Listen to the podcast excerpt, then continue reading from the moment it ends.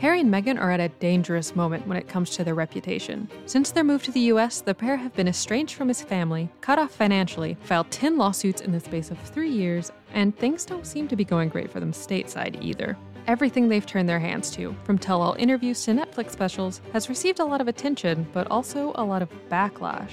South Park, which famously spoofed the duo, You say your life has been hard, and now you've written all about it in your new book, When? Are not alone in pointing out that maybe Harry and Meghan have overplayed their victim narrative. Everybody trying to be a victim. Like, what's this girl, uh, Meghan Markle, acting all dumb like she don't know nothing. So far, Harry and Meghan have found exploiting their own royal drama very lucrative.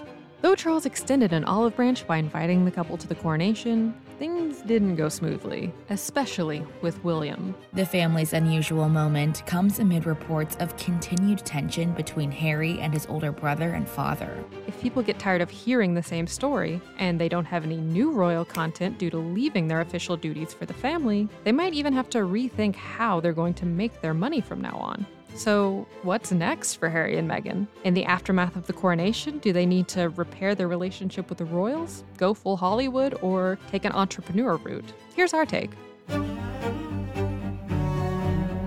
Harry and Meghan have made money in numerous ways since Charles cut them off in 2020, and their self exploitation has paid off. They struck numerous deals worth incredible sums, while also tugging at the heartstrings of the public, attempting to make people feel bad for them about both the emotional trauma they went through with the royal family and losing King Charles' financial support. But there's been a steady backlash to that. While Harry told Oprah Winfrey, my family literally cut me off financially, and I had to afford, afford security for, for us. I've got what my mum left me, and Yeah. without that, we would not have been able to do this. Vanity Fair later reported that prior to the allowance being terminated, in the early months of 2020, Charles had given Harry part of a 4.5 million pound payout, around 5.62 million dollars, split between him and William. They clearly are extremely wealthy people living a luxurious lifestyle, so their attempts to seem relatable or hard done by have backfired. We'd need to find somewhere new and soon, and that would mean paying for our own security. Exactly then, while we were revising our budget, word came down. Pa was cutting me off.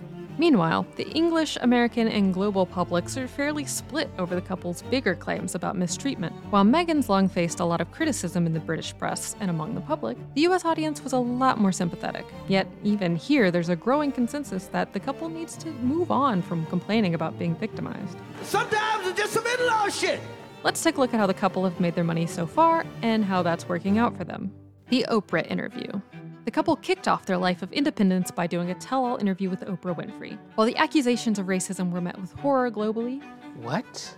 the British press continued to peddle the anti Meghan and Harry narrative, and many members of the British public had simply ceased to care. I'm sick of hearing about it. I think it's a shame that they did it. I think it is very personal what they've talked about. Any family would be upset. But the general consensus was that there was an appetite for more Harry and Meghan news. So, although they didn't make anything directly from the Oprah interview, money spinning contracts started rolling in. You wanted freedom from, from that life. You wanted freedom to make your own money.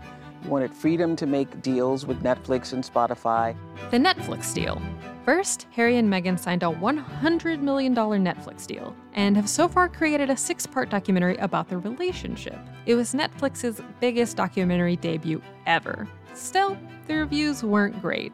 And as crisis management expert Howard Bragman told the New York Times royal correspondent Sarah Lyall in relation to the couple, you have to realize that you can really only tell your story once. And because Harry and Meghan had already talked, many people felt that they already knew a lot of what was revealed in the documentary. The book deal. Harry reportedly signed a $20 million four book deal with Penguin Random House for his life story. When his memoir, Spare, was released, it broke sales records, selling 1.43 million copies worldwide on the first day, the fastest selling nonfiction book of all time. But again, while he's made a lot of money from the book, it doesn't come without a cost. His allegations are said to have greatly distressed his father. He angered military experts when he discussed killing fighters while serving in Afghanistan, even causing Iran's foreign ministry to call it a war crime. And even before the book was released, the press began speculating that the tides were turning against Harry and Meghan. The book was mocked on talk shows. He called me another name. You're a wanker. Then he came at me, and we tussled. And PR experts said that though it was being talked about, it may not be for the right reasons. Lyall also asked a question that has continued to dog the couple since. Once they have exhausted the topic of themselves, what is left for them to talk about? The Spotify podcasts. Next, the couple signed a deal with Spotify to create a series of podcasts. Much to the chagrin of music artists, who claim the streaming platform doesn't pay them nearly enough, the couple were reportedly paid 18 million pounds. That's around 22.5 million dollars. In her podcast, Archetypes, Meghan speaks to her famous friends from Serena Williams to Mariah Carey to Paris Hilton about the different ways women are stereotyped. And it's really about dissecting and unboxing these labels and these tropes that try to hold women back. It didn't get great reviews, but early listening numbers were positive. However, reputation management expert Mark Borkowski told the independent newspaper that in order to hold her audience's interest, Meghan needs to build a strong creative team around her. She has to move on and reinvent herself. The podcast went on to win an award, then hit a roadblock when its successful producer left after the first season. So far, Harry and Meghan's whole narrative has been about leaving the royal family. So, unless they rejoin or build contact across the pond somehow, they won't have any new royal content to share and capitalize on. Harry's appearance at the coronation caused speculation that the pair were trying to build bridges with the family. There are going to be people who say, why don't they either be in or get out? Because if you get out, there's no hypocrisy. I, I can't ever get out. And maybe that's one way they'll attempt to claw back some cash. Given how much the couple has said about the royal family, it seems unlikely that Harry and Meghan will try to truly rejoin, or would be welcomed if they did. I don't think that we can ever have peace with my family unless the truth is out there. But they have been trying to walk back some of the more intense things they've said about the family. In the Oprah interview, you accuse members of your family of racism. You don't even. well, oh, the British press said that. And everything Harry has said has always been followed up with caveats. How he wishes he could have his father and brother back. How bad he feels for them being trapped in this institution of royalty. I want a family, not an institution. Meghan reportedly wrote to Charles to talk about the issues she had with the family, but only after their interview with Oprah, so that probably didn't help. According to the press, the couple has been making moves towards reconciliation with the family. And, of course, they never actually gave up their titles of Duke and Duchess.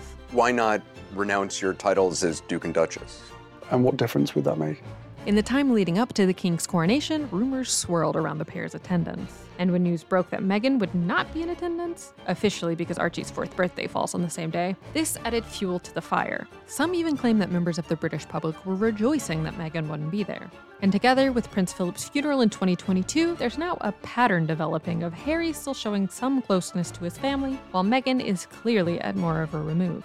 The pattern continued to prove true at the king's coronation, where Meghan failed to attend and Harry's isolation was evident. He arrived alone, was seated several rows behind senior family members, was not present on the balcony, and left alone, having reportedly not spoken to or interacted with his brother at all. William and Charles have now reached the stage where they do not want to meet with Harry in private. Though Harry's quick arrival and departure may have come off as icy, he was actually trying to make it back in time for his son's birthday party. So the gesture of making a quick trip in honor of his father becomes even more thoughtful when considering he had to squeeze it in alongside his own responsibilities as a father. Nevertheless, while Harry took part in chanting God Save the King, it remains unclear if his relationship with his father can be truly saved.